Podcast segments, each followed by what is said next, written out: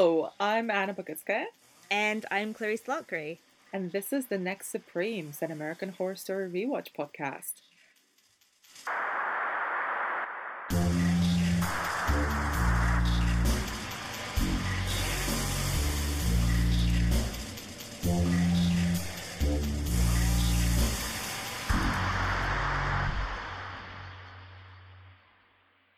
In this episode, Vivien gives birth to the twins, and Tate and Violet attempt to rid the house of some of its ghosts for good. Ah! it's a lot.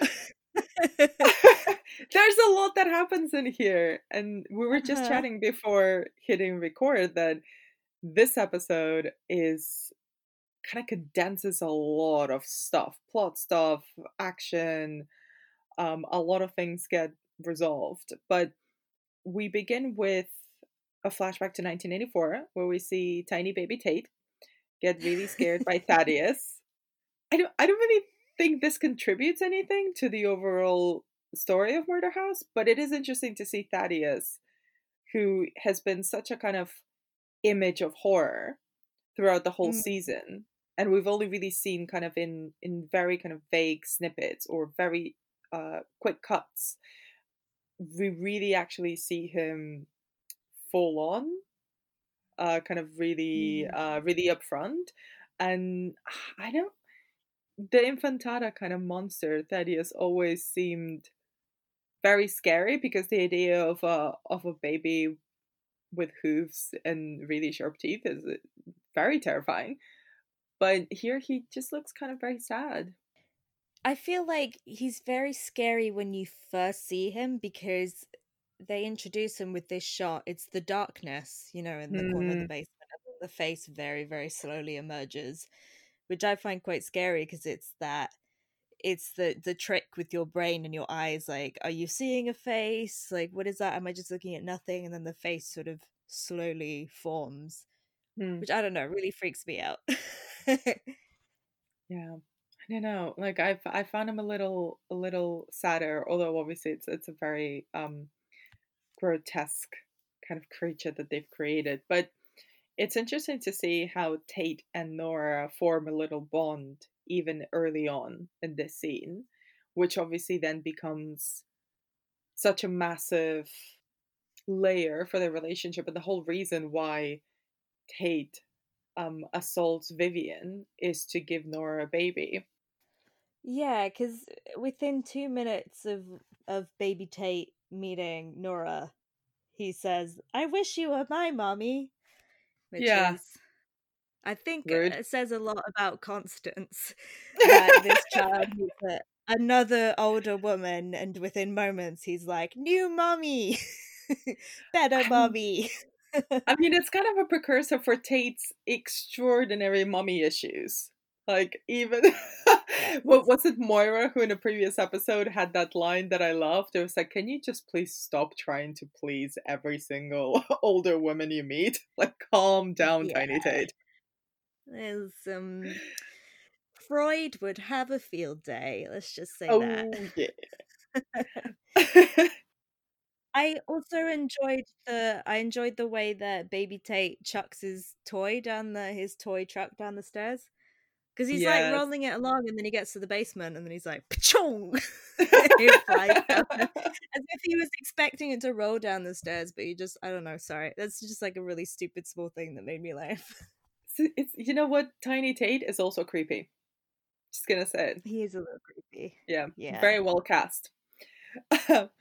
But there's a there's a lot of preparations going on in this episode and I find it interesting, kind of especially Chad and Patrick. We see, they're back, and they're preparing for the baby's arrivals and trying very hard to not bicker with each other. And there's this interesting scene when they're kind of preparing the nursery, and they're confronted by Constance, who, I mean, is always you know very problematic in many ways. Here in this scene, just out and out homophobe. Like she is saying some disgusting shit um Chad in particular obviously is uh having none of it. What did you make of that kind of whole situation? Well, she starts off by putting her cigarette out in a paint can, which I was already like, that's not cool, ma'am. Uh, but yeah, I mean, she's going full like, you know, Westboro Baptist Church on them. Very man shall not lie with man. It is an abomination. Like you know. Yeah, yeah. Um, a lot of Bible quoting. I like.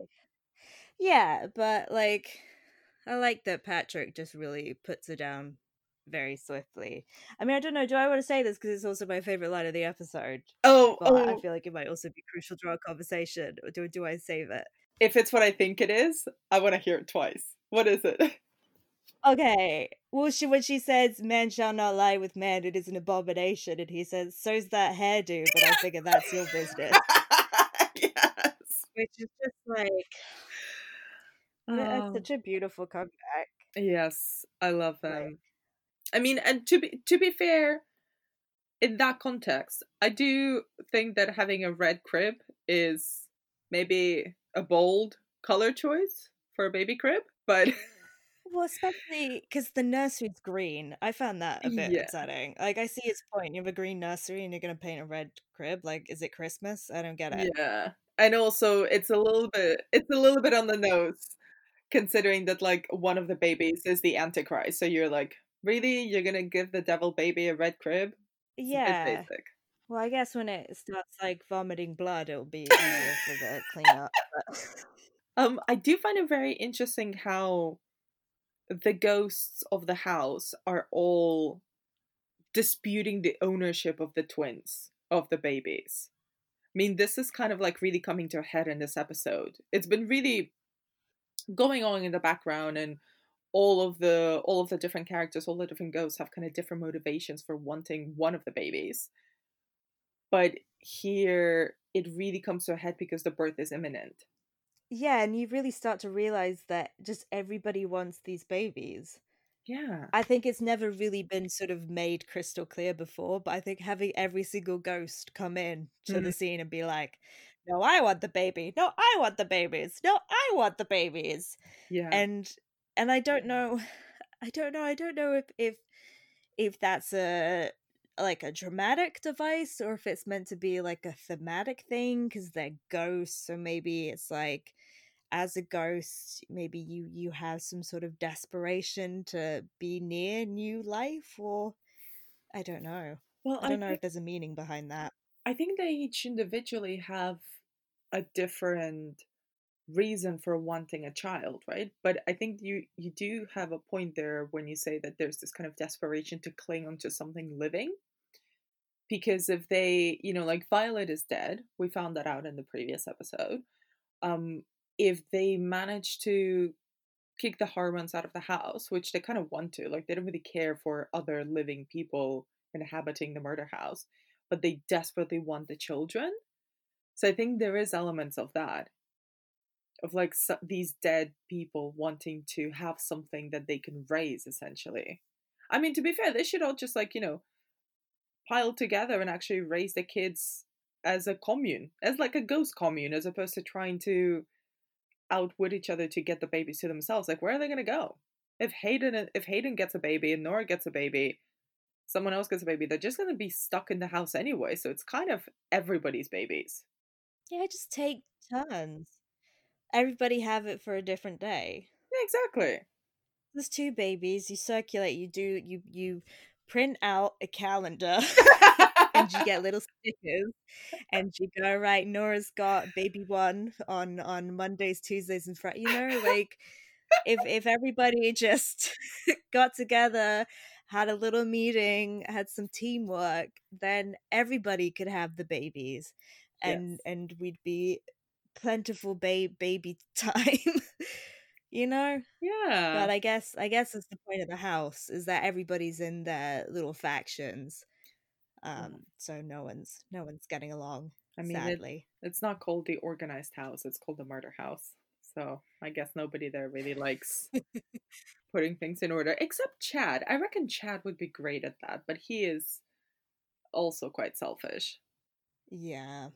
Oh yeah. but Billie Dean Howard is back. Amazing. I mean, always, lo- always love having her over. um, I don't really, I don't really got what the point of her being back was, except to tell the story of the lost colony of Roanoke, and kind of give this weird spell advice to Violet on how to get rid of ghosts from the house. And specifically, Violet and Tate want to get rid of um, Chad and Patrick. What did you make of the scene? Because it's it's kind of great, but it also doesn't really make that much sense. Well, because no one has ever thought that there were ghosts. The thing with Roanoke is not that there's ghosts. It's just that they disappeared. The story she tells is is just I it doesn't make any sense Oh, no. because yeah, you have this this colony that disappeared that were now ghosts even though that's not part of the myth and that they figure out the um the indigenous tribes living in the area figure out that the way to banish the ghosts is to utter the words Croatoan, which it was the word that was carved onto the the post of the the Yeah. abandoned settlement. But Croatoan was just the name of a different tribe. Like that doesn't make any sense. Oh. like it wasn't some like magic word. It was just like, and that's how we we pretty much know where they went. They just went to. The, they were like, we've gone to the Croatoans. Like we're just you know it's like if you leave a post-it on the fridge it's the equivalent of that so I it mean, just I mean, the Roanoke colony, kind of the mystery of that that lost colony, is super interesting, and there's been a lot of kind of fo- it's been a great fodder for tales and for spins on the story and for people creating kind of supernatural reasons as to why that colony disappeared and what the Croatoan word meant. Um, and you know, this is one of those, but it is this weird thing of it's both making them into ghosts who are murderous ghosts, and then they also have to take their belongings, summon the ghosts, and then banish them with the word Croatoan.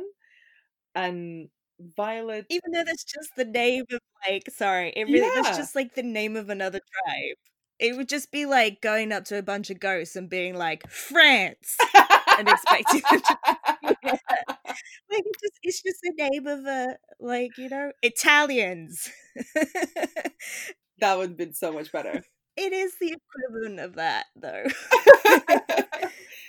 Based on this advice on the Croatoan curse to expel ghosts, Violet and Tate try to mm-hmm. do that to Chad and Patrick. And there's a there's a in- curious scene where Tate tries to seduce Patrick and then ends up getting beat up by him. Oh, wait, can we go? One thing we should probably point out is that there is a nod to the next season in that Billie Dean scene. Oh. Did you pick up on it? I mean, the whole Roanoke tale. Yeah. Are you thinking about something specifically? Which is a future season. Well, yeah, there's a reference to the- next season. No, to season two. Um, because she talks about how places have a paramagnetic grip, and it's places, uh, locations where there has been a lot of a lot of collective trauma, like prisons Ooh. And asylums. Wink, wink. Oh my God. I'm No, I No. did. No, I did not sure it's not a, a, a spoiler to say what the next season is, but the next season deals with an asylum. And so I think because there there is always a reference to the next season, and I Mhm. think like the last few episodes of the preceding season. So Interesting. some I of them are more obvious, some of them are, are very hidden, but that one feels quite obvious. yes, and I mean, obviously, I don't think this is um a necessarily a wink towards season six of American Horror Story, but in retrospect, it's interesting to know that that is the first time that we they speak about Roanoke in the show, Mm. and then their season six is entirely dedicated to exploring that story and that myth. Yeah, because Ryan Murphy clearly went, hmm, that's a really good idea. Let me reuse it. That's weird and mysterious, and nobody really knows what happened. So I'm gonna rewrite it. He loves rewriting history, and I love him for that. yes. But yes, Tate. Tate seducing Patrick. I mean, pretty convincing. he worked it. I would have been down. I think he did a good job. He was he was he was seductive. Yeah, I mean that it was there was a lot of double entendres and there was a lot of Tate sort of walking up to Patrick just as he's kneeling down painting something or whatever just like fully crotch in his face uh i mean he got the shit kicked out of him pretty much straight away to be fair very well deserved considering that he murdered them.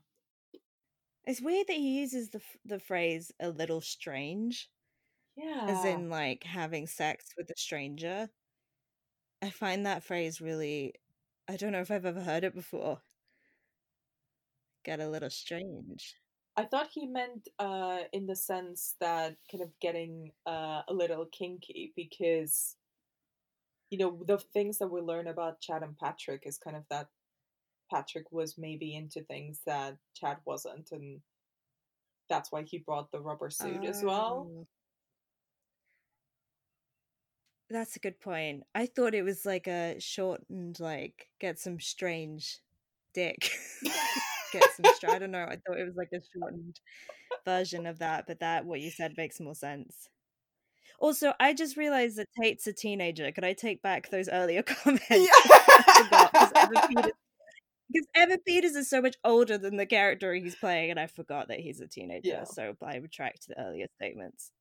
it's also like there's a lot of stuff that comes out while Patrick is beating him up because he he says that he's like oh I was in love with someone I was gonna leave this place and I was gonna be happy and I suddenly thought about Jungle Jim I was like was he in love with Jungle Jim and it's a love story that never happened Yeah, didn't he? uh, Did he say something about his gym? There was somebody at the gym that he was having sex with. Was it the gym guy? Maybe Jungle Jim is the gym guy. maybe Jungle Jim pun.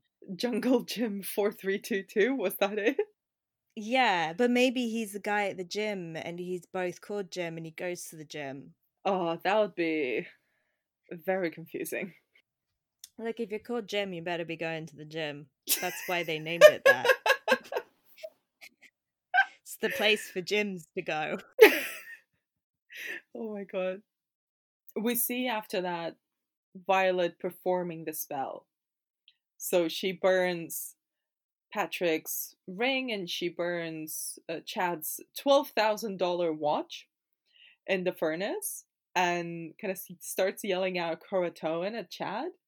And it's a I thought it was hilarious because obviously it's not gonna work, but you know, you're wrapped up in the season, you're wrapped up in this mythos, and you're kind of like, oh, we're being told by the medium that this is a spell that will work.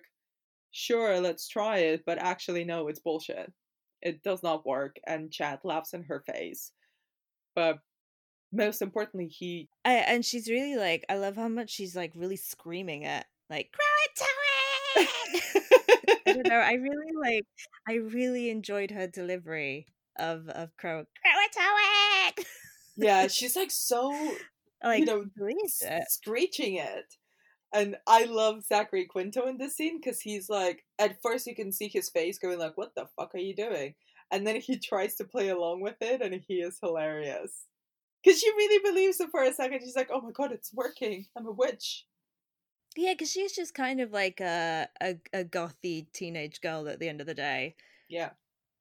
and I feel like that's what's so good about Tessa's performance. Mm. is like she really I don't know, she she really believably sells like angsty teenage girl at all times, even in the middle of like all this elaborate horror and fantasy.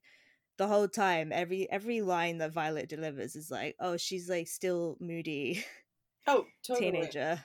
Wants to be on MySpace right now. MySpace, wait, what was happening in 2011? I guess we Defi- were past MySpace at that point. Definitely not MySpace. Tumblr. Yeah. Let's go with yeah, that. she wants to be on Tumblr. You know. But the big thing in this scene is that Chad tells her about all the heinous stuff that Tate has done.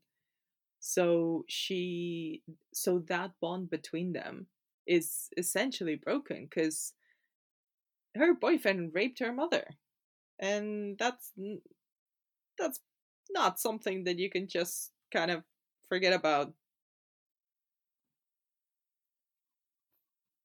And it, he says it so casually as well. Yeah. Like it, it, he says it. It's interesting that he says this. He because he learned this piece of information, um, from Constance earlier in the episode because she's talking about her her grandson mm-hmm. being Vivien's child, mm-hmm. and and so it's like it, there's a little bit of smugness there. So it, it's sort of like it, it's so cruel in that moment because he's just doing it to to be mean. Like he's got no yeah. real motivation for it.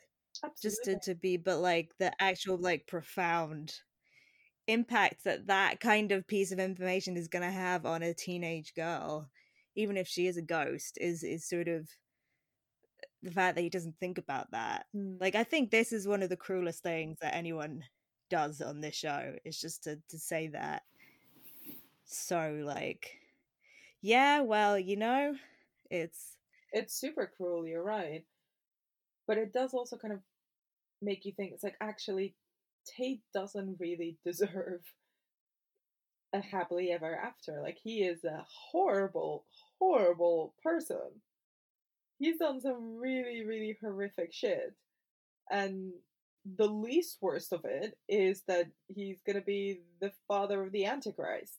The idea that Tate and Violet could have sort of, you know, lived as teen emo ghosts in love forever when Tate was has done such horrific shit, kind of, even though it's delivered in a really cruel way, I kind of like the fact that Violet ends up knowing the truth about her boyfriend. Oh yeah, like she someone had to tell her, but I feel like I don't know. I wish like Moira had delivered the news. oh, she would have said yes. it in a, a, a kind of way with a little bit of counseling afterwards. Because that's the thing. It is such like a like her one comfort in the afterlife mm. was that she got to be with the boy that she loved, and now she's found out that boy is an absolute monster. Mm. So like what has she got now? Like that's so like don't know. It's so sad. It is really sad. Violet's quite a sad character. I like that a bit earlier where she's talking about being a ghost and that technology is going to change. And oh, she's yeah. like, one day we won't even have YouTube. it's yeah. like, God, that's so sad. she won't even have YouTube one day. What? She has nothing. I know. I I I I audibly laughed at that scene because I was like, "Oh no, that is my version of hell! Like stuck indoors with no internet and no videos of round animals." The whole thing with like lockdown and quarantine, it's like, well, at least we've got like Netflix and YouTube and, you know, Hamilton. I don't know. I don't know why those things make everything okay. Because oh. at least bury yourself under a duvet and watch Drag Race for five hours. so then we have the the birth scene. So at this point, Vivien has been released from the psychiatric ward where she was being held. Um, but because we're told that one of the twins, the alpha, has grown super quickly, uh, she essentially goes into labor in the house.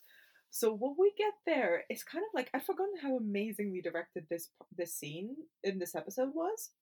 We get this kind of really gothic mm. setting of Vivien, in, you know, in a single bed in kind of an empty room in the house. Everything is lit by candles, and she's in labor, and her doctor is, of course, Charles Montgomery, aided by the ghost nurses. No. And Such a bad idea. Of course it is. And like once he starts asking for scalpels and forceps, I'm like, oh god, what are you doing, Charles? Mm. Like, honey, no. Back away. So she has this like in, there's this incredibly long extended scene of Vivien giving birth, and it's like horrific. Like this is not an easy poof and they're out. It's like no, it looks like torture for her. I feel like this scene contributed to my feelings of not wanting to have children. Like this scene, it, like it is genuinely like birth as pure horror. Totally. Because it's the pain, it's the confusion, it's the strangers like all up in her mm. private parts. Like one of them is a a dead um, a opium addicted surgeon from the twenties. Like it's just like phantasmagorical horror to the extreme, and it just it. I think it's one of them. I mean, there's been lots of very intense birth scenes in movies and TV, but I think this one's up there. It's pretty horrific. Especially because when she gives birth to the first child, eh, he is stillborn, which is incredibly sad. And she, you know, Constance takes away the baby and tells her that she can't she can't see him yet. So there's kind of there's elements there of mercy because she's in so much pain that this this child and actually it's the well it's it's actually Vivien's baby as opposed to the Antichrist, the baby that's born stillborn. Just deeply sad. But then she goes into giving birth to the Antichrist. And everything just kind of goes up to 11. And it's, you know, the words, he's ripping me apart, are uttered. And it's mm-hmm. very upsetting and disturbing. And Charles Montgomery keeps asking for bigger scalpels. I'm like, oh no, no, we don't need those. Surely we don't. And yeah, and yeah, the the devil spawn is born. But then, it's like an actual baby. Yeah, it's not a little demon. You know, you kind of expect it to be a little, little horns, little, horns and a little devil tail, little hoops. Just a normal baby. Yeah. Just like, hi, I'm the Antichrist. Where? um, which is an interesting depiction of the the Antichrist because mm. usually, uh, you know, in Rosemary's Baby, we never see it, but the mm-hmm. Everyone looking into the crib is obviously like, "Ooh, that's not a human baby." Yeah. Um. So yeah, I I think maybe this is a bit unusual to to just have it as a totally normal human child. You kind of get that in the Omen as well. Like Damien is, you know, the Antichrist, but he is a normal looking kid, True. and he grows up to be a normal looking man. Um, I did find it like very interesting. Well, the whole the that whole kind of scene is so extended and so horrific. Kind of found like it really reminded me of Rosemary's Baby, but kind of pushing it into the more explicit as opposed to the um, as opposed to emphasizing the subtext of it. Like it just went out there, but a lot of the way that it was filmed and the idea of this kind of like horrific unholy birth really reminded me of of the of that film. Did you get that? Hmm. Yeah, I guess that's why I was thinking about the fact because the the parallel that in Rosemary's Baby the baby is inhuman, and here the baby is human. Mm. Um, because yeah, it really, really does feel. I think like this whole arc is so influenced by Rosemary's Baby, oh, which I mean, eh, this happens so often in American Horror Story that he really likes to to you know, just like get all his little cinematic influences and just put them in the pot and stir them. um, but yeah, definitely Rosemary's Baby. Are there any other scenes in the episode that we haven't discussed? I guess the two more things. Mm. So Hayden turns up because we haven't seen her for a bit. Oh yeah, and she's like, "I'm here for my baby. Give it to me." um, and then we get the sort of rejection scene where Violet rejects Tate and says, Tate, go away. I don't want to see you anymore. Yes. It's Tate, you are the darkness, which is it's quite a sad scene, even though, you know, he is the thing with Tate is that he is like he is this absolute monster, but the fact that he has no memory of it hmm. sort of really I think messes with your empathy because like he's unforgivable for what he did, but then you feel the pain of somebody going, I don't understand. Because that whole scene is kind of him going, like, I don't understand. Like, I did these things, but I don't like it. It doesn't feel like it doesn't feel like he did it, even though he knows that he did it now. It's it's sort of a which I think raises a lot of questions about sort of the nature of the house and the nature of his character and the nature of the this evil that Billie Dean Howard was talking about. Mm. It's sort of ta- it has taken on a life as, of its own, and how much has it influenced Tate? You yeah. know, you never quite know with Tate whether he is a fully fledged psychopath who is pretending or mocking the idea of not remembering or not kind of really doing the the stuff that he's done but also like when we get that then we get a lot of moments of him being quite manipulative and cold and taking a lot of pleasure in causing pain to others and in terrorizing others so it's always kind of that back and forth and it's like from the very first moment we meet him you never quite get a sense of which one he belongs in. It's like, is this, is he like getting possessed by the darkness of the murder house? Or is that darkness internal to him?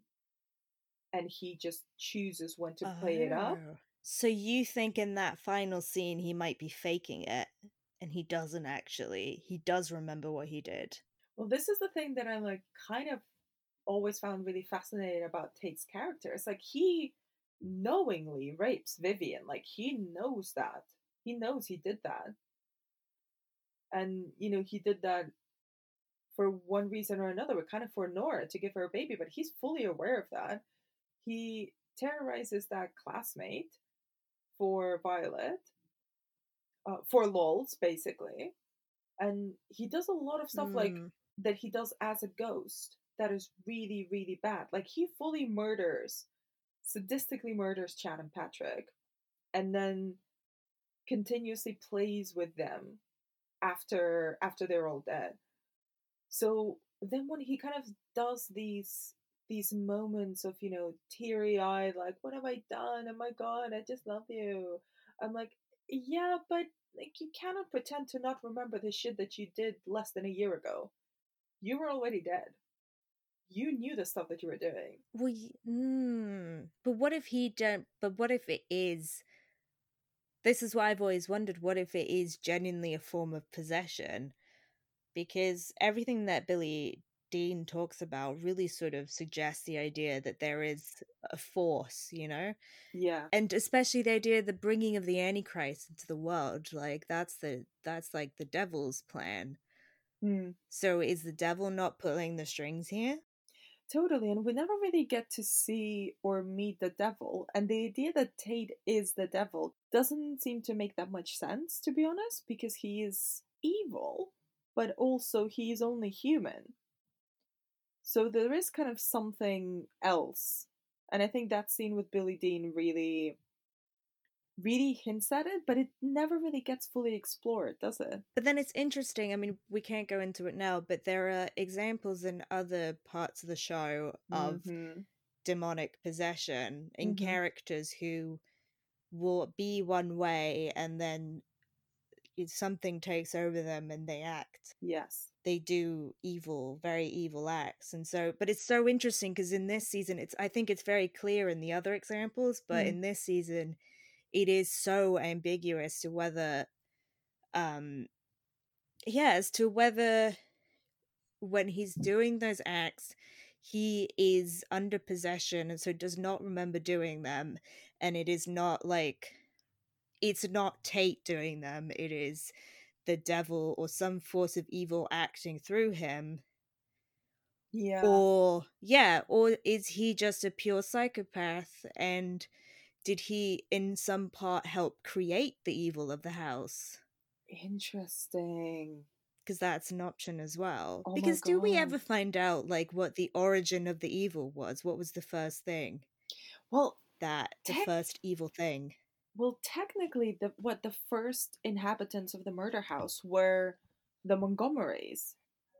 So technically, it's all of their evil doings and their murder suicide that sort of started generating the evil juju in the house. Right.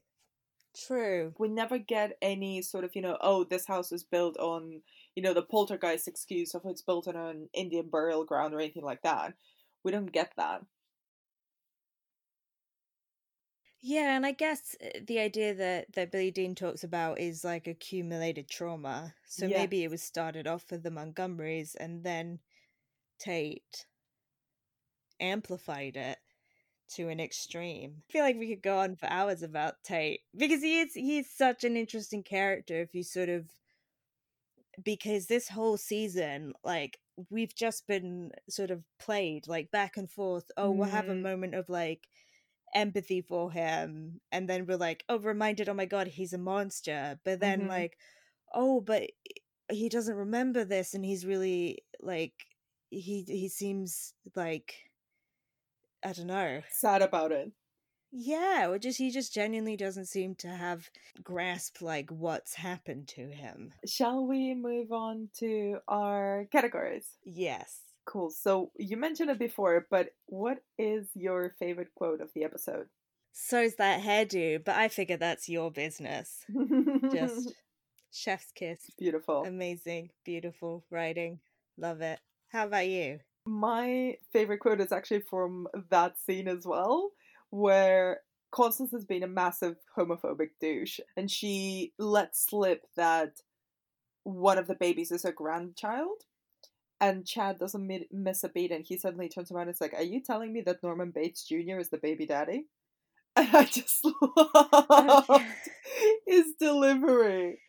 And the fact that he caught her in something that she didn't really want to reveal at that moment. and norman bates jr is a great burn It is, yeah. So we don't get any naked men here in this episode. Uh, Mhm. So what was your MVP of the episode? i still feel like the antichrist is winning i feel like I mean, no one's on top except for satan I mean, he ate his baby twin in the womb, so I guess you, yeah, he's definitely winning. Yeah, and he's like show danced into the world, being like, "Hello, it's me. I am the Antichrist." Yeah, I'm gonna go with the Antichrist. Smart. How about you? I'm gonna go with Violet only because she she rejects Tate in the end, and it's like no, totally unacceptable. You cannot get away with that shit. I'm not never gonna speak to you again. I know we're both ghosts and we're gonna be stuck in this one house forever, but we are not a thing anymore. And I just love the fact that she stands by what she feels is right and by her family and she goes like no fuck you. Not gonna have any of this. This is really twisted. Goodbye. So yeah i thought she was my mvp this episode. Yeah, that is good. She did good this episode. yeah go violet. Well done.